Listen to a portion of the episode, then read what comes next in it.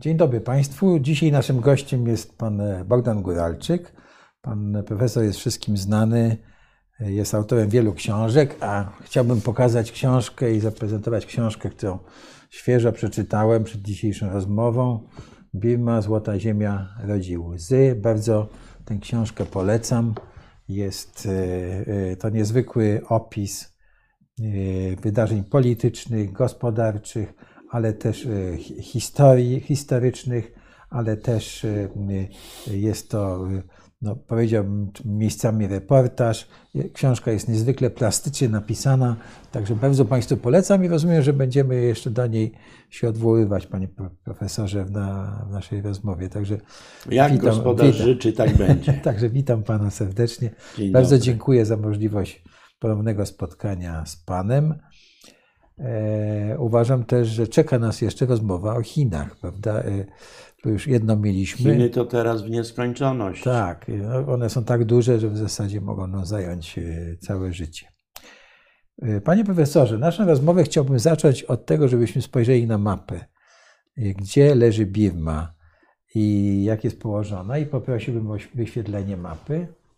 I proszę Państwa, na tej mapie na niebiesko zaznaczyliśmy właśnie Janmę, czyli Birmę. Ona jest takie rozciągnięta, jak widać, wzdłuż brzegu. A tym czerwonym kółkiem jest zaznaczona Cieśnina Malaka, która jest no, takim strategicznym punktem w tej części kontynentów czy ziemi.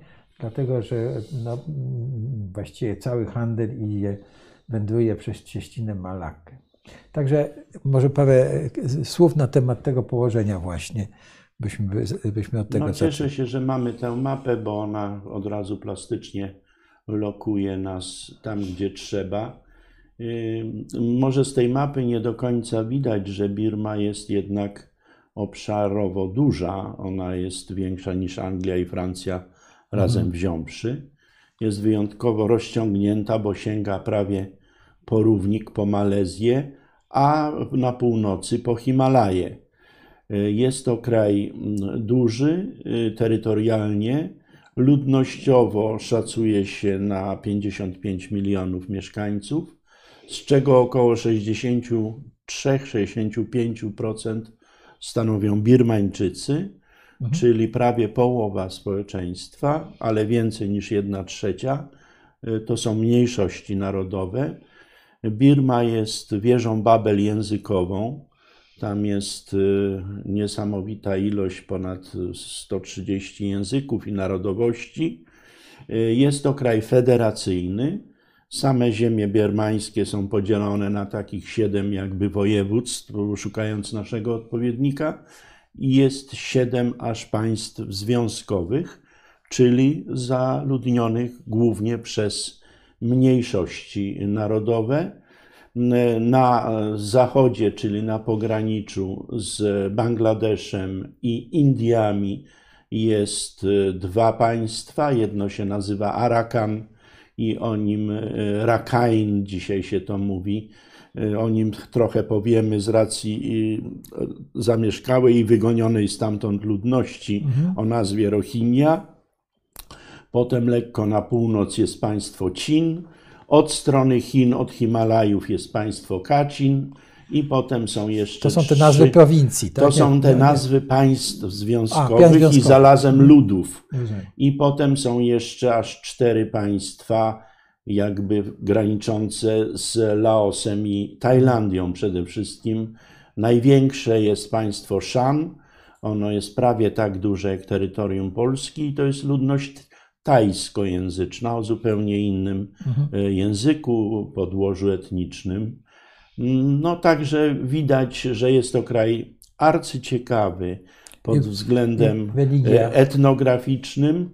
No i również niestety nieszczęśliwy, dlatego że to była domena brytyjska. Brytyjczycy tam 3 falami wchodzili, zajmowali to terytorium w XIX stuleciu.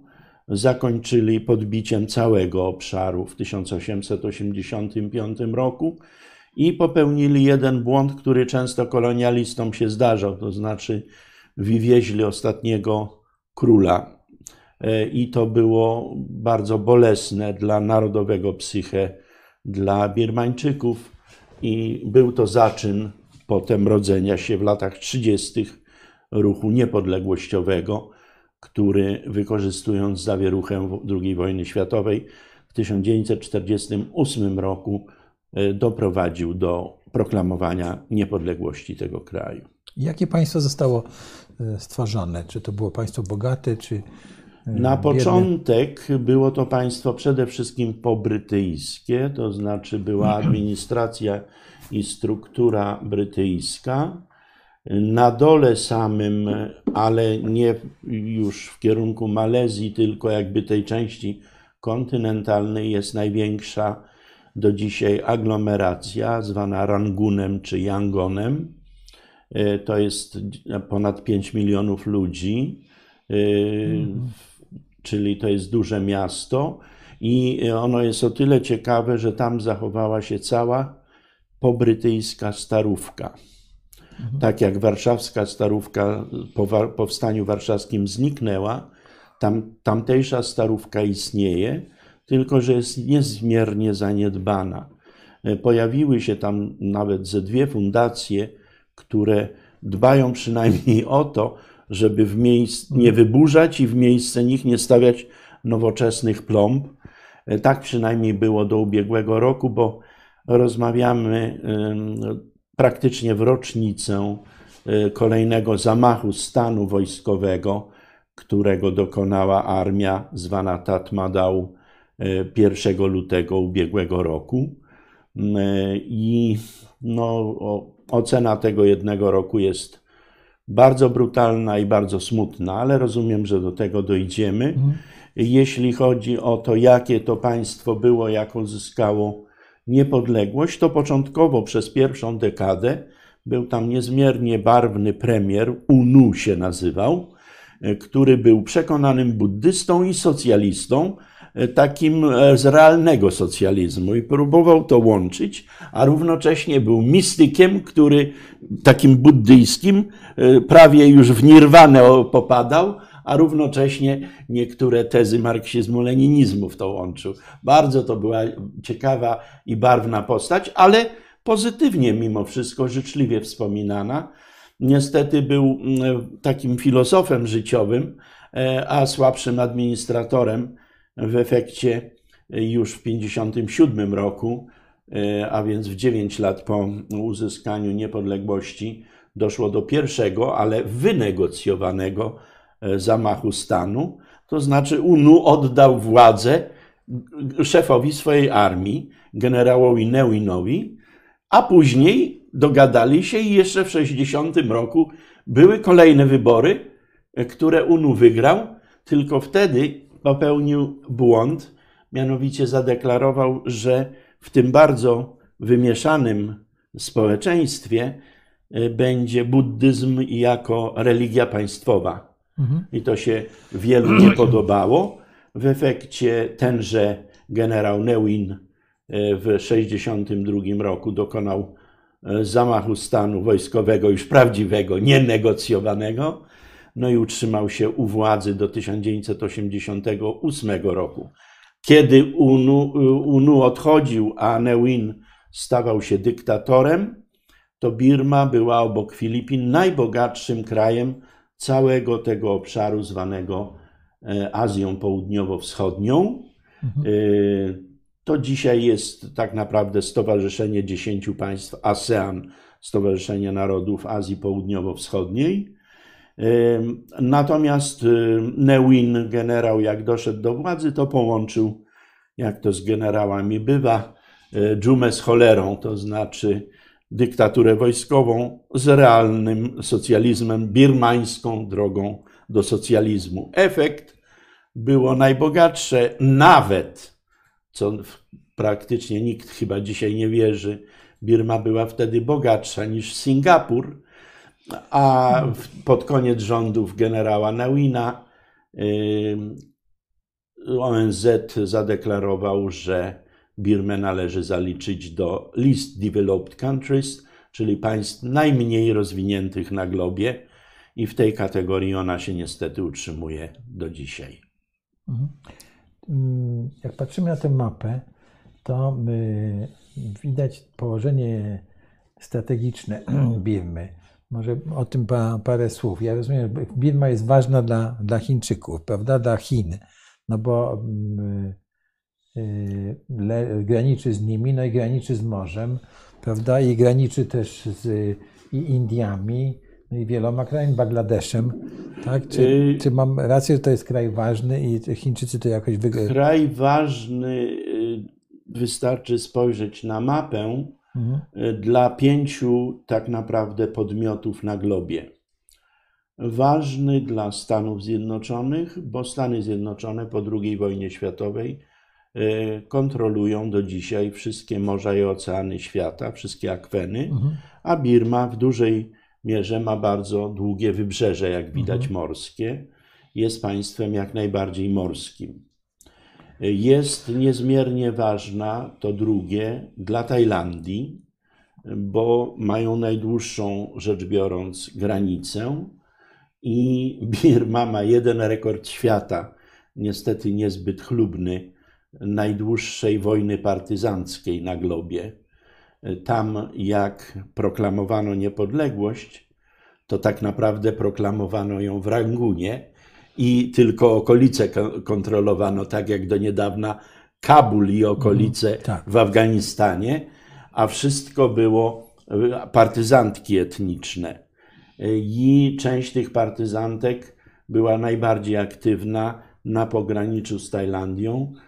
W pewnym momencie było aż 11, potem 9 obozów dla uchodźców. Ja z wyjątkiem jednego byłem we wszystkich, bo byłem tam ambasadorem. To byli uchodźcy z Birmy. To byli uchodźcy, głównie Karenowie i Kareni, to są dwie mniejszości na pograniczu. To nie byli czyści Birmańczycy. Trochę było intelektualistów, bo oni zostali wypchnięci przez kurs dziejów. Czyli Tajlandia zawsze była ważna, a relacje tajsko-birmańskie są wypisz wymaluj jak polsko-niemieckie. W 1776 roku Birmańczycy zajęli dawną stolicę Tajlandii, Ayutthaya, to jest trochę na północ od Bangkoku, i praktycznie wszystko wywieźli, co tylko zostawili ruiny. Wszystkich rzemieślników, cały dobytek, rodzinę królewską i tak dalej, arystokrację. No i do dzisiaj w tajskim języku, jak mama chce postraszyć krnąbrnego dzieciaka, to mówi: tu zaraz przyjdzie Birmańczyk, to on ci tutaj da bobu. Czyli to się utrzymuje. No i są dwaj wielcy sąsiedzi Birmy, jak widać. Jedne to Chiny na północy i drugie to Indie. Oczywiście tam jest jeszcze i Bangladesz się wyłonił w 1971 roku, jak pamiętamy, ale jest ten tam przyczółek Assam i kraina wbita Indii tam w terytorium Birmy zwanej Mianmą. Także dla tych krajów jest to niezmiernie ważny i intratny partner. Szczególnie dla Chin, które się szybko bardzo rozwijają, i Chiny w ostatniej dekadzie tak naprawdę pobudowały z portu Sittwe w Zatoce Bengalskiej na pograniczu Bangladeszu i Birmy, z portu Sittwe w poprzek przez cały kraj ropociąg i naftociąg do Kunmingu, do stolicy prowincji Yunnan graniczącej, po to, żeby ominąć Cieśninę Malaka. Widać, jakie to skuteczne jest działanie, bo większość ropy i gazu płynącego do Chin, które gazu nie mają wcale, a ropy niewiele, płynie z Bliskiego Wschodu, z Iranu, oczywiście płynie też z północy, z Rosji. Tutaj też mamy na mapie te kraje, i Iran, i Arabię Saudyjską. Także Birma jest ważna dla kilku ważnych podmiotów i zawsze była przedmiotem geostrategicznej rozgrywki, no ale podlegała dominacji brytyjskiej. Po drugiej stronie trzy państwa indochińskie, czyli Laos, Kambodża i Wietnam, podlegały dominacji z kolei francuskiej. W efekcie Syjam, dzisiejsza Tajlandia, jest jedynym państwem z tych dziesiątki państw ASEAN, który nie był skolonizowany. Wszystkie inne podlegały kolonizacji. Ja bym jeszcze zaproponował, żeby spojrzeć na to historyczne zdjęcie. To jest droga, jaką Brytyjczycy wybudowali z Birmy do Chin. To pokazuje też, jak ta granica z Chinami jest górzysta, ale to jest droga, żeby zaopatrywać Chiang Kai-sheka, jak rozumiem, czy w ogóle Chiny w wojnie. Chiny w czasie wojny światowej z Japonią. Birma w czasie II wojny światowej, jeśli moglibyśmy powiedzieć parę słów, bo była okupacja japońska i on rozumiem, że była też bardzo brutalna i. Znaczy, najpierw Birmańczycy, którzy już w latach 30. Mieli głównie studencki z rodowodu ruch narodowościowy, narodowo-wyzwoleńczy. Już w 30. latach. Już w 30. latach zaczęli walczyć z Brytyjczykami. Kiedy jednak wybuchła II wojna światowa, pamiętajmy, że tam ona nie wybuchła 1 września. Dla Birmańczyków, dla Tajów to zajęcie Pearl Harbor było dopiero, kiedy Japończycy uderzyli w Amerykanów i rozpoczęła się wojna na Pacyfiku. To wtedy jeden z przywódców, oni się Takinowie nazywają, takiego ruchu o nazwisku Aung San, postanowił utworzyć armię birmańską. Nazwał ją Tatmadaw, własne siły zbrojne i spod kuratelą Japończyków. Nawet jeździł do cesarza i od Hirohito odbierał ordery. A wcześniej był lewicującym, nawet komunizującym działaczem socjalistycznym. Natomiast tutaj stowarzyszył się z faszystowską Japonią. Natomiast kiedy już Japończycy dogorywali, a Brytyjczycy właśnie tą drogą i innymi ścieżkami zaczęli z Simli i z Indii głównie do Birmy wracać, to on gwałtownie zmienił front, wyprowadził swoją armię i przyprowadził ją z powrotem do Rangunu i przywitał Brytyjczyków. I z nim negocjowano. W efekcie Aung San jest uznawany za ojca niepodległości birmańskiej, uzyskał tytuł generała. Brytyjczycy tę jego woltę zaakceptowali, bo mogli z nim rozmawiać. Umiał takie słynne 2 porozumienia z Panlong, umiał spacyfikować te mniejszości. No i wszystko wskazywało na to, że będzie pierwszym prezydentem, ale tej prezydencji nie dożył, bo jeden z jego rywali, do dziś nie wiemy do końca, szczegółów nie znamy, dokonał zamachu udanego i Aung San zginął z towarzyszami na rok niespełna przed odzyskaniem przez Birmę niepodległości. Aung San jest o tyle ważny, że dzisiaj, jeżeli znamy jakieś nazwisko birmańskie, jeśli w ogóle, to Aung San Suu Kyi, to jest córka generała Aung Sana, urodzona w 1945 roku. Ojciec zmarł w lipcu 1947, czyli ojca tylko z obrazków zna, osobiście nie pamięta.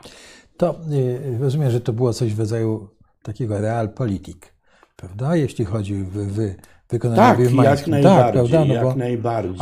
Ale przecież okupacja japońska i ruch oporu jakiś tam w Birmie był, prawda? Przeciwko Japończykom, mimo tego, prawda? Bo powiedziałbym, że tak za bardzo nie było, dlatego że główne siły jednak Aung San miał pod sobą.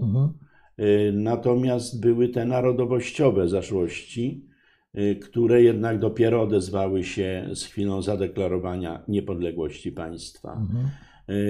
Również dlatego, że na przykład Cinowie, ci graniczący z Indią, to są chrześcijanie, podobnie Karenowie.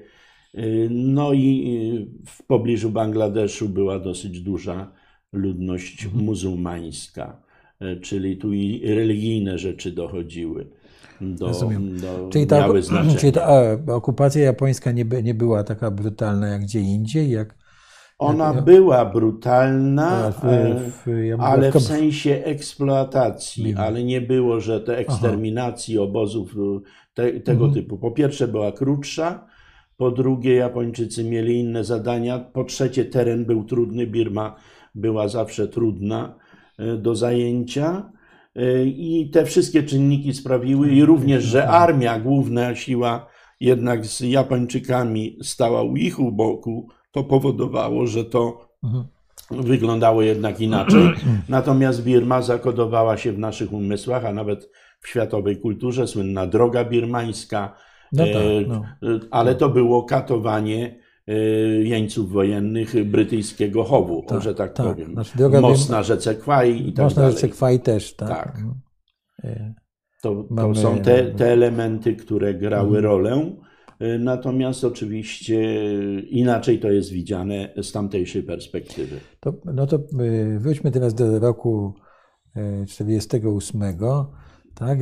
Dochodzi generał do władzy, znaczy rozumiem, nie, do 1962. Wcześniej była, jak mówię, taka demokracja trochę śmieszna. Kraj zaczął biednieć, no i była birmańska droga do socjalizmu, która skończyła się narodowym powstaniem, rewoltą w lecie 1988 roku. Tam się ocenia, że zginęło wtedy powyżej 3000 młodych ludzi. 3000? Powyżej 3000 zostało zabitych przez wojsko. Z tym, że dokładnych danych nigdy nie. Ale to była taka rewolucja studencka? Czy... Tak, to była rewolucja klasyczna, studencka. Czyli to nie było, że były walki zbrojne, po prostu to był protest studentów. Był protest studencki, bardzo krwawo stłumiony i wtedy w czasie tego protestu wykreowała się siła opozycyjna, Narodowa Liga na Rzecz Demokracji, NLD i los tak chciał, że wdowa po generale Aung Sanie była kiedyś ambasadorem Birmy, bo jeszcze się to nazywało Birmą, w Indiach i Aung San Suu Kyi w Indiach chodziła do szkół, a premier Nehru ją na kolanach wsadzał często i ona się zaraziła tam filozofią Satyagraha, nieużywania przemocy Mahatmy Gandhiego. I Aung San Suu Kyi przebywała cały czas już później za granicą. Po tych szkołach w Indiach udała się na studia do Wielkiej Brytanii, do Oksfordu. Po studiach odbywała staż u innego Birmańczyka, którego nasze starsze pokolenie pamięta. Raport U Thanta. U Thant, czyli sekretarz generalny ONZ. I ona tam terminowała. Natomiast do kraju wróciła w 1988 roku, bo matka miała udar. Zresztą po paru miesiącach odeszła.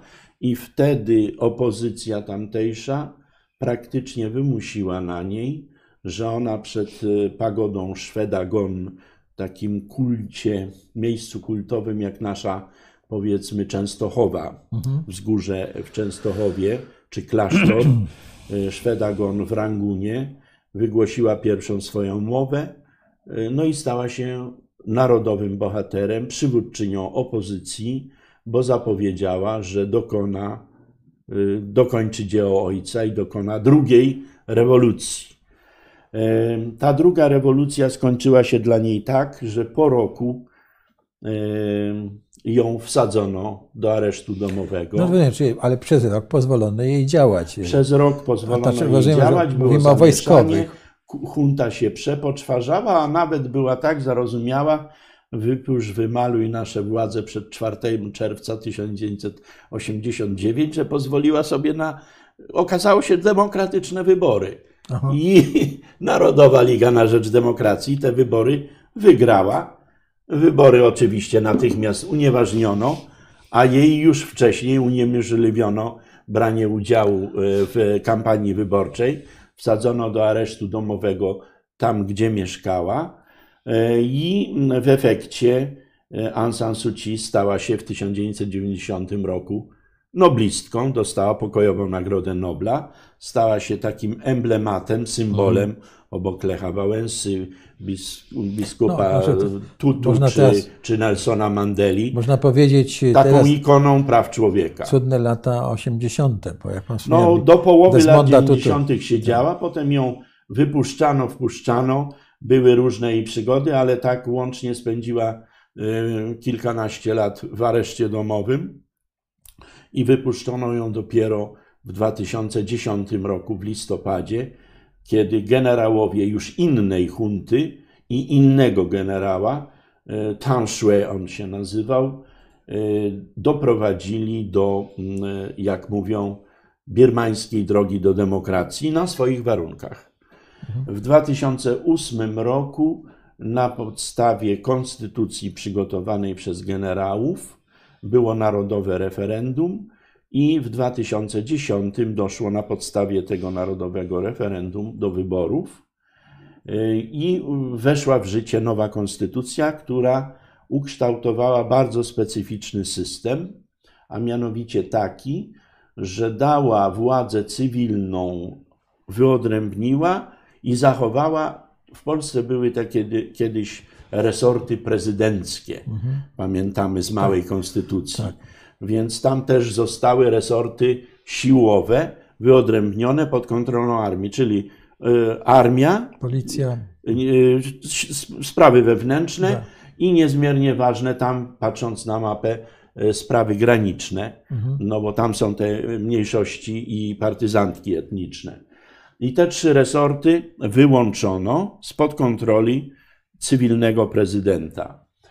Równocześnie w Hluttaw, tamtejszym parlamencie dwuizbowym, zagwarantowano 25% miejsc czy foteli dla przedstawicieli Tatmadaw armii, a to jest mniejszość blokująca.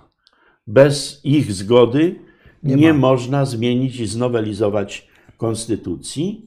A na dodatek w tej konstytucji zrobiono zapis już wyraźnie skierowany, chociaż niewyspecyfikowany naturalnie, przeciwko Aung San Suu Kyi, że nie może być prezydentem, najważniejszym głową państwa, osoba, która ma w rodzinie czy miała obcokrajowca. A Aung San Suu Kyi, jak studiowała w Oksfordzie, to wzięła się i wydała, zresztą wbrew oporowi matki, za niejakiego Michaela Arisa, buddologa, czy powiedziałbym himalaistę, ale to polskie inne znaczenie, to nie wspinacz, tylko badacz tamtejszych kultur, który jeszcze w latach 90. zmarł i Aung San Suu Kyi potem się poświęciła całkowicie polityce.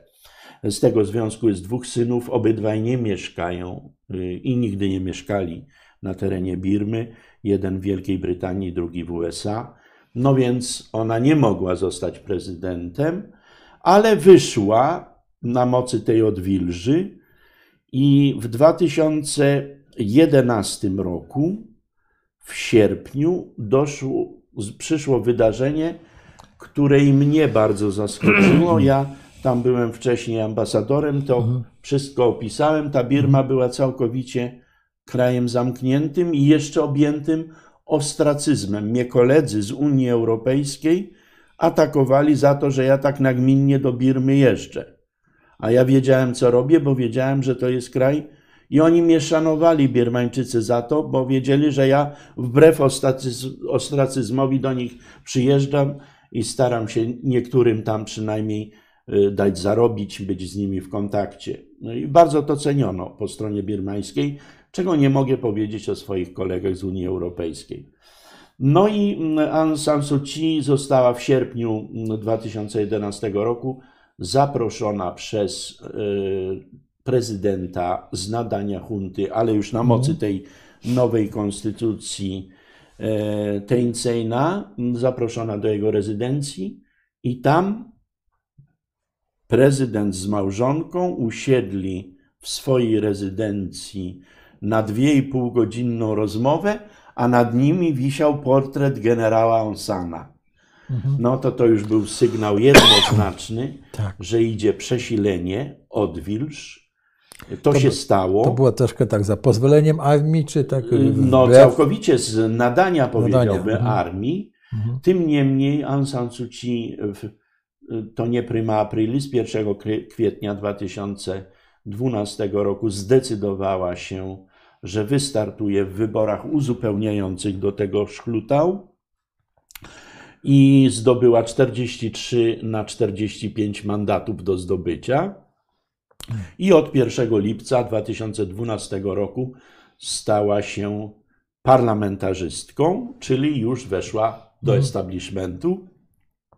I wtedy, po łatwo policzyć 20 paru latach, po raz pierwszy wyleciała z kraju, opuściła kraj i wsiadła do samolotu i przyleciała do Bangkoku na konferencję międzynarodową organizowaną przez słynne forum w Davos, to ekonomiczne.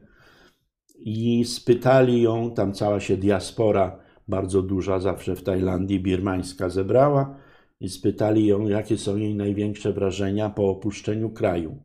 A ona odpowiedziała jednym słowem: światło. Okazuje się, że kiedy wylatywała z Birmy, wylatywała wieczorem i jak już dolatywała nad Tajlandię, nad Bangkok, to kapitan statku poprosił ją do kokpitu i ona zobaczyła wielkie, rozświetlone miasto, a Birma zawsze była w ciemnościach, bo tam światła nawet w naszym rozumieniu sieci elektrycznej nie było, tylko jak się jeździło, a ja jeździłem po Birmie, to agregaty pracowały, jeżeli ktoś sobie na to mógł pozwolić. Było szum taki, żeby światło było zamiast wiatraków, prawda? I Aung San Suu Kyi od tej pory stała się częścią establishmentu, natomiast z tej pozycji już parlamentarzystki, nie dość, że kraj na zewnątrz reprezentowała, to w 2015 w listopadzie wygrała z Narodową Ligą na Rzecz Demokracji wybory według zasad tej nowej konstytucji. No i wzbudziła konsternację, bo armia nie wiedziała, co z tym zrobić. I wtedy doszło do dogrywki po wyborach, to znaczy ona się spotkała z byłym dyktatorem, którego nie było widać, starszym generałem Than Shwe, spotkała się z szefem armii, dzisiaj jedyne nazwisko, które się wymienia, bo to jest szef obecnej hunty, Min Aung Hlaing, i jeszcze z tym prezydentem z nadania hunty, Soe Winem. I na podstawie tych rozmów, których nigdy nie publikowano, wnuk starszego generała, szefa byłej hunty, ogłosił na Twitterze, że ona może być prezydentem. I od 2015 do 2020 roku, do następnych wyborów, Aung San Suu Kyi rządziła, z tym, że nie mogła być prezydentem, bo mówiłem, że był zapis, prawda?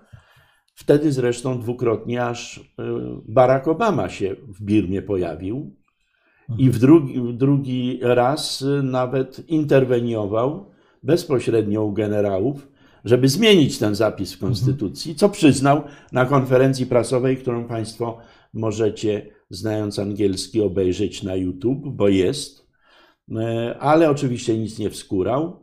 Tym niemniej Aung San Suu Kyi bardzo sprytnie, taktycznie rozegrała sprawę i po tych zakulisowych rozmowach stworzyła dla siebie nowe stanowisko, którego nie było w konstytucji i w całym systemie instytucjonalnym. Radczyni stanu. Brzmi jak radca, minister, jak jakiś stopień dyplomatyczny, ale to w zasadzie był nadprezydent. Ona ze swojego nadania wskazała prezydenta, sama objęła wszystkie najważniejsze resorty, nawet przez pewien moment resort energetyki, bo to były największe pieniądze, i oczywiście spraw zagranicznych, i ministrem spraw zagranicznych była. No i w zasadzie rządziła jako cywilna postać, ale te trzy resorty jej nie podlegały. Ona starała się im nie wchodzić w paradę, jak to się u nas mówi.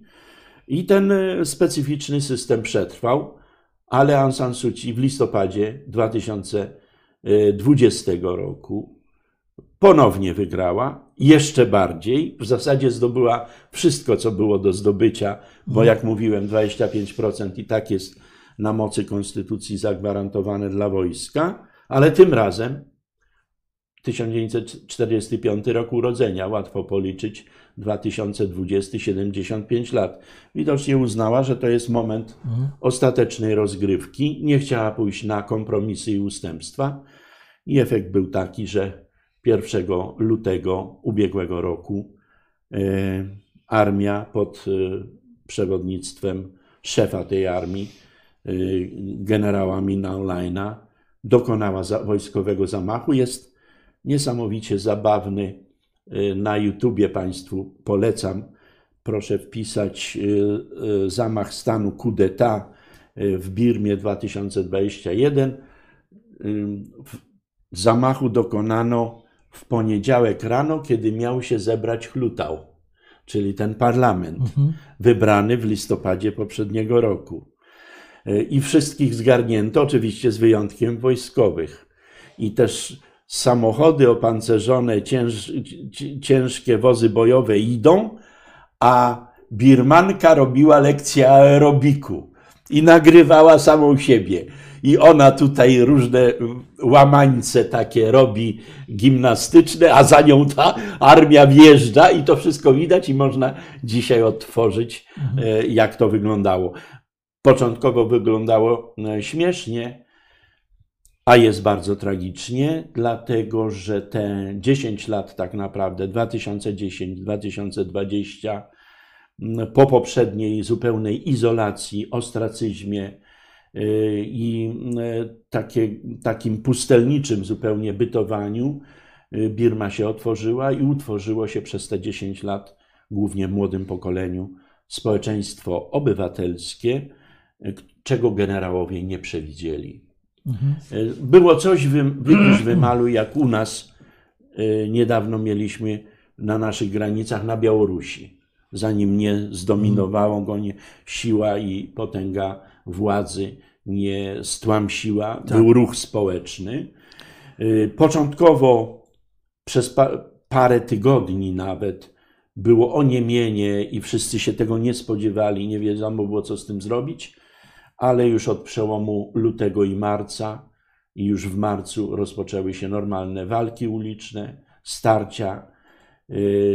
Natychmiast odezwały się te partyzantki etniczne, o których mówiłem, czyli wróciła ta wojna domowa i trwa do dzisiaj według tylko szacunków, bo danych nikt nie ma, może armia ma, ale sądzę, że też nie do końca. Ocenia się, że przez ten rok zginęło w tych utarczkach, potyczkach, ale też pacyfikacjach, spaleniach wsi około 1300 osób i chyba raczej więcej i ponad 10 tysięcy osób jest uwięzionych. Wygląda to bardzo, bardzo źle i zobaczymy, czy jest jakaś szansa, ale ja na bliską metę rozwiązania nie widzę, dlatego że Indie nie pomagają, Zachód nie ma wpływów, Chiny zabezpieczają swoje tylko interesy na terenie Birmy. Tam był taki moment, że na fali tych rozruchów społecznych, demonstracji i walk ulicznych w pewnym momencie zapłonęły sklepy w posiadaniu Chińczyków albo we współwłasności. Wtedy natychmiast do Naypyidaw, nowej stolicy, którą generałowie w 2005 roku utworzyli, nie chcąc, żeby była w Rangunie, bo to pozostałość po Brytyjczykach, ale równocześnie Rangun to port morski, a niedawno były kolorowe rewolucje, a nuż przyjdą Amerykanie, inwazję dokonają i nas zmiotą, więc oni w głąb kraju przenieśli stolicę do tego Naypyidaw, siedziby królów. No i w tym Naypyidaw znalazło się miejsce dla aresztowanych członków Hluttaw. Większość wypuszczono, ale niestety Aung San Suu Kyi i prezydent z jej nadania, Sae Win, zostali uwięzieni. Miały być wyroki na nich już w lipcu ubiegłego roku. Ostatecznie 4 grudnia, teraz niedawno, ogłoszono pierwszy wyrok na Aung San Suu Kyi.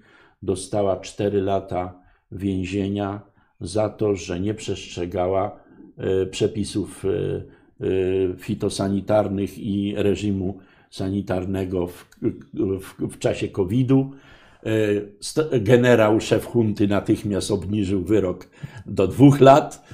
To pokazuje, jaki jest tam samodzielny wymiar sprawiedliwości. W początkach stycznia dostała znowu 4 lata, a łącznie szacuje się, że może i nabić nawet ponad 100 lat. Także mając 76 lat, chyba jej rola jest skończona. Nie wiem jeszcze, w jakim kierunku prowadzić, czy Aung San Suu Kyi, czy tych Rohingya, bo to też była głośna sprawa, czy też otoczenia zewnętrznego, dlaczego nie reagujemy i kto tam reaguje. Tak, ja bym proponował jeszcze parę słów na temat tego krajobrazu kulturalnego. Jaka to jest kultura tego kraju? Bo wspomniał pan profesor tutaj, że jest zróżnicowana, prawda? Że tu są chrześcijanie, prawda? Tam są muzułmanie. Birma jest, proszę państwa, przede wszystkim sama Birma jako taka, Birmańczycy. To jest buddyzm i to odmiany Theravada, który się wywodzi ze Sri Lanki, dawnego Ceylonu. To jest taka siermiężna wersja buddyzmu, bo Budda gdzie indziej to ma duży brzuch i w jego pępuszek się, a tutaj Budda jest taki ascetyczny, czyli to jest ta odmiana, czyli małego wozu, bo jest Mahajana, Hinayana, to jest ta wersja inna. I w Birmie w czasie tych długich rządów wojskowych, czy nierządów czasami, w zasadzie przetrwały, i do dziś tak jest, szczególnie po tym ubiegłorocznym zamachu stanu, 2 funkcjonujące instytucje. Jedna to Tatmadaw, czyli państwo w państwie, armia, rzędu 350 000 żołnierzy i oficerów, która żyje sama dla siebie, kasta, i nie widać pęknięć czy podziału, bo jest tak znienawidzona, że musi się trzymać razem, nie ma innego wyboru. A druga instytucja, która funkcjonuje i działa, i to jest odpowiedź na pańskie pytanie, nazywa się Sangha i to jest hierarchia buddyjska, czyli hierarchowie jakby kościelni, prawda? I ta Sangha w ostatnim czasie się mocno zradykalizowała, jest coraz bardziej nacjonalistyczna, co jakby jest sprzeczne w ogóle z filozofią buddyzmu, bo filozofia buddyzmu to jest środkowa droga, to jest szukanie umiaru, a nie skrajności. Tym niemniej pojawiła się tam taka organizacja Ma Ba Tha, obrony buddyzmu i ojczyzny. I nawet mnich Urawitu, który jest jakby synonimem tej organizacji, to na amerykańskim tygodniku Time na okładce zaistniał jako buddyjska odmiana Hitlera, aż do tego stopnia. To było związane z czymś, co nałożyło się na losy Aung San Suu Kyi, kiedy ona w 2012 roku została tym parlamentarzystą. Jeszcze nie rządziła krajem, ale już weszła, przepraszam bardzo, do parlamentu, to na zachodzie, na pograniczu z Bangladeszem, doszło do starć o podłożu religijno-etnicznym między buddystami a muzułmanami. Tam jest taka mniejszość, ona się sama nazywa, bo używa narzecza bengalskiego, Rohingya. Ja tam bywałem i słyszałem ambasadora Bangladeszu, który w mojej obecności z tamtejszymi lokalnymi ludźmi rozmawiał. I potem ja go pytałem i zrozumiałem, że on mówił czysto, tak jak się w Dace, w stolicy Bangladeszu rozmawia i nie miał problemu z nimi, żeby się porozumieć. Niektóre słowa były inne. Coś takiego jak Polak ze Słowakiem. Mhm. Pewne rzeczy są subtelności, że nie rozumiemy, ale istota rzeczy dogadujemy się dosyć łatwo. Jedna rodzina językowa, bliskość językowa. Natomiast Birmańczycy i Brytyjczycy nazywają ich Rohingya. Inaczej wymawiają. To jest około milionowa mniejszość muzułmańskiego pochodzenia, czyli wyznania. No i doszło do starć pomiędzy nimi. Tam są ogromne zaszłości, ale to by historię całą trzeba opowiadać. Zresztą to jest już opisane w tej mojej książce, więc kto będzie chciał, to przeczyta. I efekt był taki, że kiedy Aung San Suu Kyi pojechała po tych 20 latach odbierać Nagrodę Nobla, Nagrodę Sacharowa i takie tournée po świecie, to na jednej z konferencji prasowych jej zapytano o Rohingya, a ona w ogóle nie wiedziała, kto to i o co chodzi. Naprawdę? No nie wiedziała, nie znała tego, bo siedziała w areszcie domowym. A później sytuacja się taka utworzyła, że tam powstała partyzantka lokalna, która uderzyła w Tatmadaw, muzułmańska. No i w 2017 armia postanowiła zrobić z tym porządek. Dokonała potężnej pacyfikacji inwazji. W zasadzie wygoniła całą tę mniejszość i 800 000 ludzi jest w jednym obozie dla uchodźców Kutapalong na terenie Bangladeszu i nikt nie wie, co z nimi zrobić. Był pomysł, żeby ich na wyspy andamańskie, na bezludne wyspy, niezwykle również zaludnionym i biednym. I bardzo zaludnionym, więc takie jest obciążenie. No i ta Rohingya sprawiła, że Aung San Suu Kyi zaczęła bronić armii, która tej pacyfikacji dokonała do tego stopnia, że pojechała do Międzynarodowego Trybunału w Hadze, bo były zarzuty o ludobójstwo, nie tylko wygnanie, a ludobójstwo. I ona broniła i przez to straciła swój status i nimb ikony praw człowieka. Były nawet pomysły, żeby jej odebrać, tylko nie było takiego precedensu, żeby pokojową Nagrodę Nobla komukolwiek odbierać. Ale ona wiedziała, co robi, bo kiedy ona przemawiała w Międzynarodowym Trybunale w Hadze, to na ulicach Rangunu, tej największej ciągle aglomeracji miejskiej w państwie, przy dwóch największych pagodach ustawiono wielkie telebimy i ludzie bili brawo, że ona broni godności birmańskiej i nacjonalizmu birmańskiego, nie mniejszości. To jej pozwoliło wygrać wybory w 2020 roku, ale straciła wizerunek na Zachodzie, chyba też niewracalnie. Dlatego nikt jej za bardzo w tej chwili nie broni. Tymczasem ona poprzednio siedziała kilkanaście lat, jak mówię, w areszcie domowym, ale u siebie w domu. A ostatni rok siedzi w jakiejś... Być może, że nawet willi generała w Naypyidaw.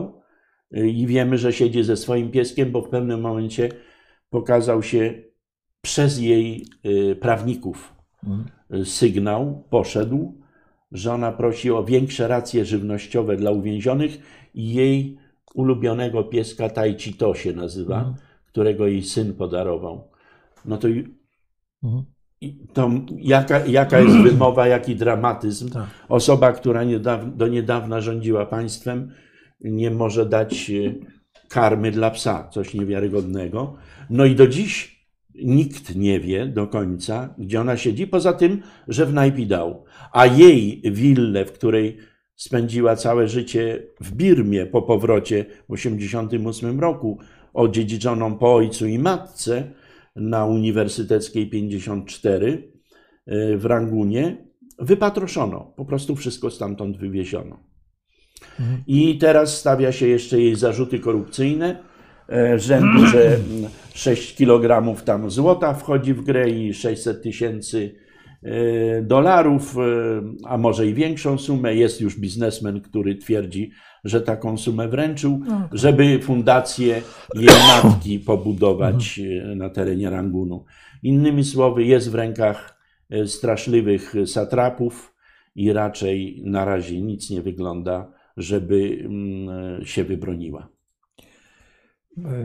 Może jeszcze powiedzmy, pan profesor zaznaczył tutaj o tej klasztorach, czyli tej takiej nowej sile obok armii, która się wyłania.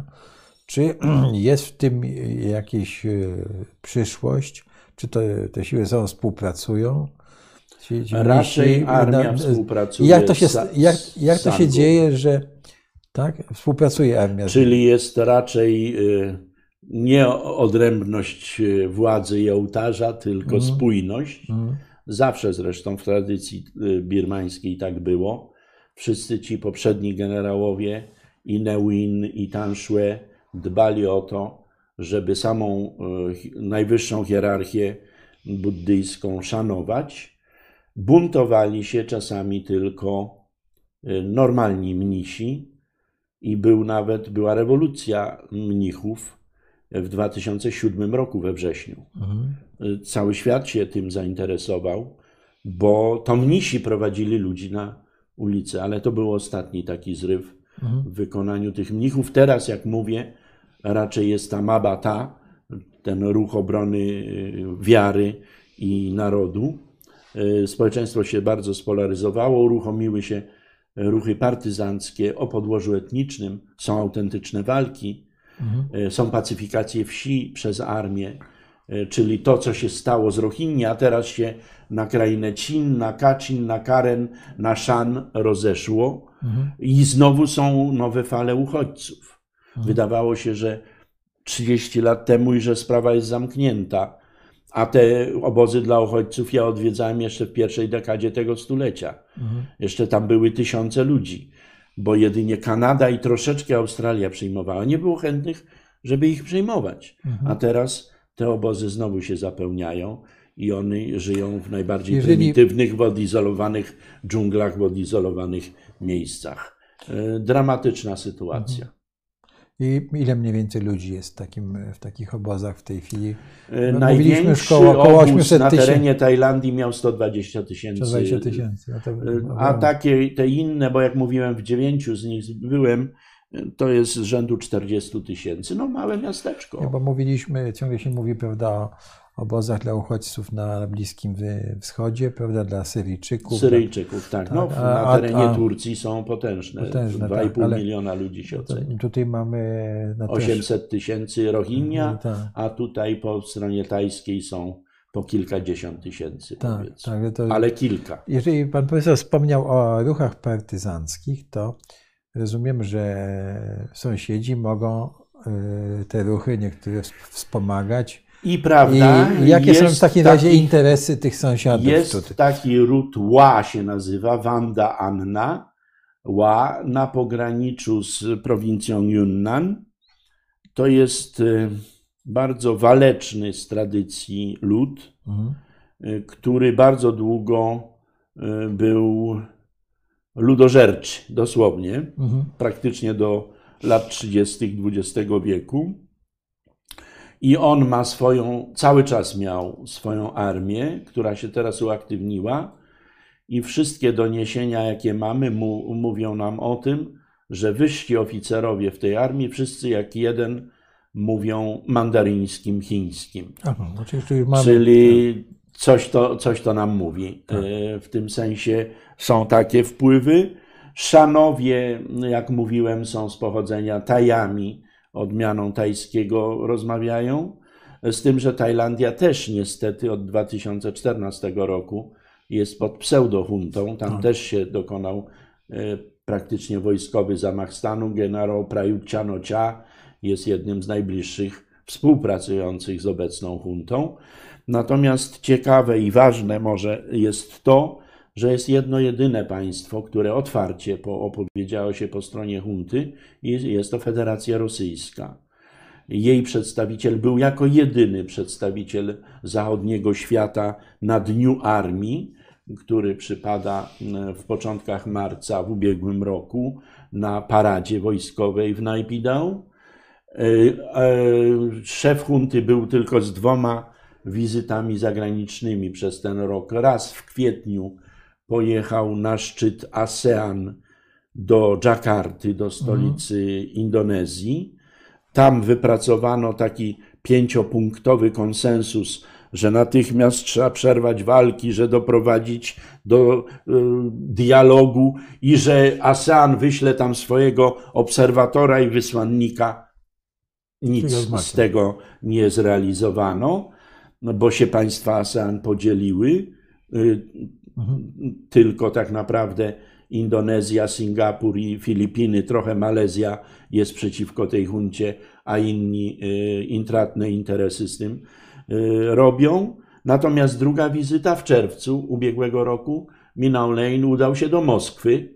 Tam ubrano go w togę, tylko że bez gronostajów, i nadano mu honorowego profesora Akademii Wojskowej.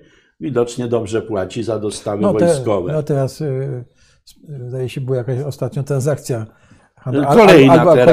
Następna transakcja. Rosja dostarcza otwarcie i nie kryje tego broni. Chiny bronią swoich interesów. No i teraz w zatrzymajmy się na chwileczkę tylko, bo czy ta, jak pan profesor powiedział, prawie 300-tysięczna armia. Ponad 300-tysięczna armia birmańska. Czy jakiś ASEAN może mieć jakiś pożytek, jak coś przyjdzie, czy w zasadzie ona jest nieużyteczna, bo po której stronie? Jest użyteczna sama dla siebie, jest państwem w państwie, rządzi i jest uwłaszczona nomenklatura. Cały majątek i cała władza jest w jej rękach. Czyli w takim razie, bo popatrzmy na mapę, jak Rosjanie tam wsadzają swoje paluchy w to, tak, no to od razu widać, komu to zagraża. Także, no dokładnie. Tak, więc rozumiem, że to jest ta globalna... komu to zagraża i niewątpliwie ta rozgrywka się toczy. Natomiast w tym roku bieżącym, 2022, przewodnictwo od 1 stycznia przejęła Kambodża. Mówimy o... w ASEANie. I natychmiast do Naypyidaw udał się Hun Sen, który rządzi już ponad 30 lat tym krajem, a kiedyś był czerwonym kwerem. To jest dopiero... No i został przyjęty jak brat, ale wrócił do Phnom Penh i ogłosił, że ten 5-punktowy konsensus nadal obowiązuje, czyli w sensie dyplomatycznym jest to, co my mówimy, stalemate, jest po prostu zawieszenie, nic się nie dzieje. Świat jest zajęty swoimi sprawami. Tu Ukraina, tu Chiny, tu nasze wewnętrzne polaryzacje. Świat zachodni zupełnie to odpuścił, bo Aung San Suu Kyi przestała być tą ikoną. No i mamy wielki dramat, który się rozgrywa na naszych oczach, tylko jest daleko i w zasadzie nas za bardzo nie angażuje. A szkoda tego kraju bardzo, bo ja, jak mówię, byłem tam ambasadorem i w Tajlandii, i w Birmie, i moim zdaniem Birma pod względem kulturowym jest ciekawsza niżeli Tajlandia. Ma więcej zabytków, które gdyby nie była takim organizmem i takim krajem izolowanym, to byłyby na światowych listach UNESCO. Ale teraz przez pandemię i tak brutalną huntę absolutnie nikt tam już nie jeździ. To może jeszcze jedno pytanie. Indie spaja, no, czy trochę, teraz to się bardzo zmienia, ale Indie spaja jednak angielski, prawda, i to, że Brytyjczycy tam pozostawili duże takie ślady, czy kulturę administracyjną. A jak jest w Birmie? Czy ten ślad tej Brytyjczyków jest? Został jakiś, czy to zupełnie zostało? Praktycznie został wytępiony za Ne Wina, czyli tej birmańskiej drogi do socjalizmu. Tam na samym początku doszło do czegoś, co miało straszliwe skutki gospodarcze, ale później i kulturowe. Mianowicie nośnikiem klasy średniej, przedsiębiorczości, zaradności byli albo Hindusi, albo Chińczycy. Czyli oni nie mieli własnej... I ich wypędzono. Czyli Birmańczycy nie mają własnej klasy średniej. Mają, ale mniejszą. Ona była o innym podłożu etnicznym i ją jako obcych wypędzono. I to było z klęską, początkiem klęski i doprowadzenia do tego statusu, o którym wspomniałem, najmniej rozwiniętego państwa świata w nomenklaturze ONZ. Birmańczycy drgnęli gospodarczo dopiero w ostatniej tej dekadzie, tej odwilży, o której omawiałem. I dlatego tak się bardzo buntują, bo dopiero wtedy przyszedł tam internet, wtedy dopiero przyszła prasa zachodnia. Wcześniej nic tam nie docierało. To jest lud bardzo zdolny, bardzo chłonny, lepiej mówi po angielsku, jeśli mówi, aniżeli Tajowie, czyli ludy ościenne. Natomiast ten angielski dopiero zaczął wracać w drugiej dekadzie tego stulecia, a wcześniej jednak był niedozwolony i nieuczony, więc tylko starsze pokolenie przetrwało uczelnie, były pozamykane, pozarastane. Są plastyczne opisy w mojej książce. A w tej chwili funkcjonują jakieś uczelnie? No w tej chwili nie funkcjonują, a jeśli tylko zdalnie, czyli bardzo wygodne dla hunty. W tym sensie uczelnie są jak najbardziej pozamykane. Zobaczmy jeszcze, panie Krzysztofie, czy są jakieś pytania? Dobrze, świetnie. Panie, nie ogłosiliśmy, że będzie można zadawać pytania, no bo mieliśmy ograniczony czas. Tam ktoś tylko widzę, że Bartłomiej Mingalaba może napisał, że dzień dobry. Tak, czy Chiny wpychają Rosję w konflikt z Unii Europejskiej i NATO, to może... to jest na inną rozmowę, to nie ma nic wspólnego. Tak, ale rozumiem, że to jest taki temat, który interesuje, to wrócimy do tego tematu przy następnym razem. Miejmy nadzieję, że dożyjemy i że będziemy mogli rozmawiać o nowym ładzie światowym, czyli nie ładzie światowym. No jak się ukształtuje, bo rozumiem na razie... jak się ukształtuje, to możemy nie zdążyć. Lepiej zbierzmy się szybciej. Tak, proszę Państwa.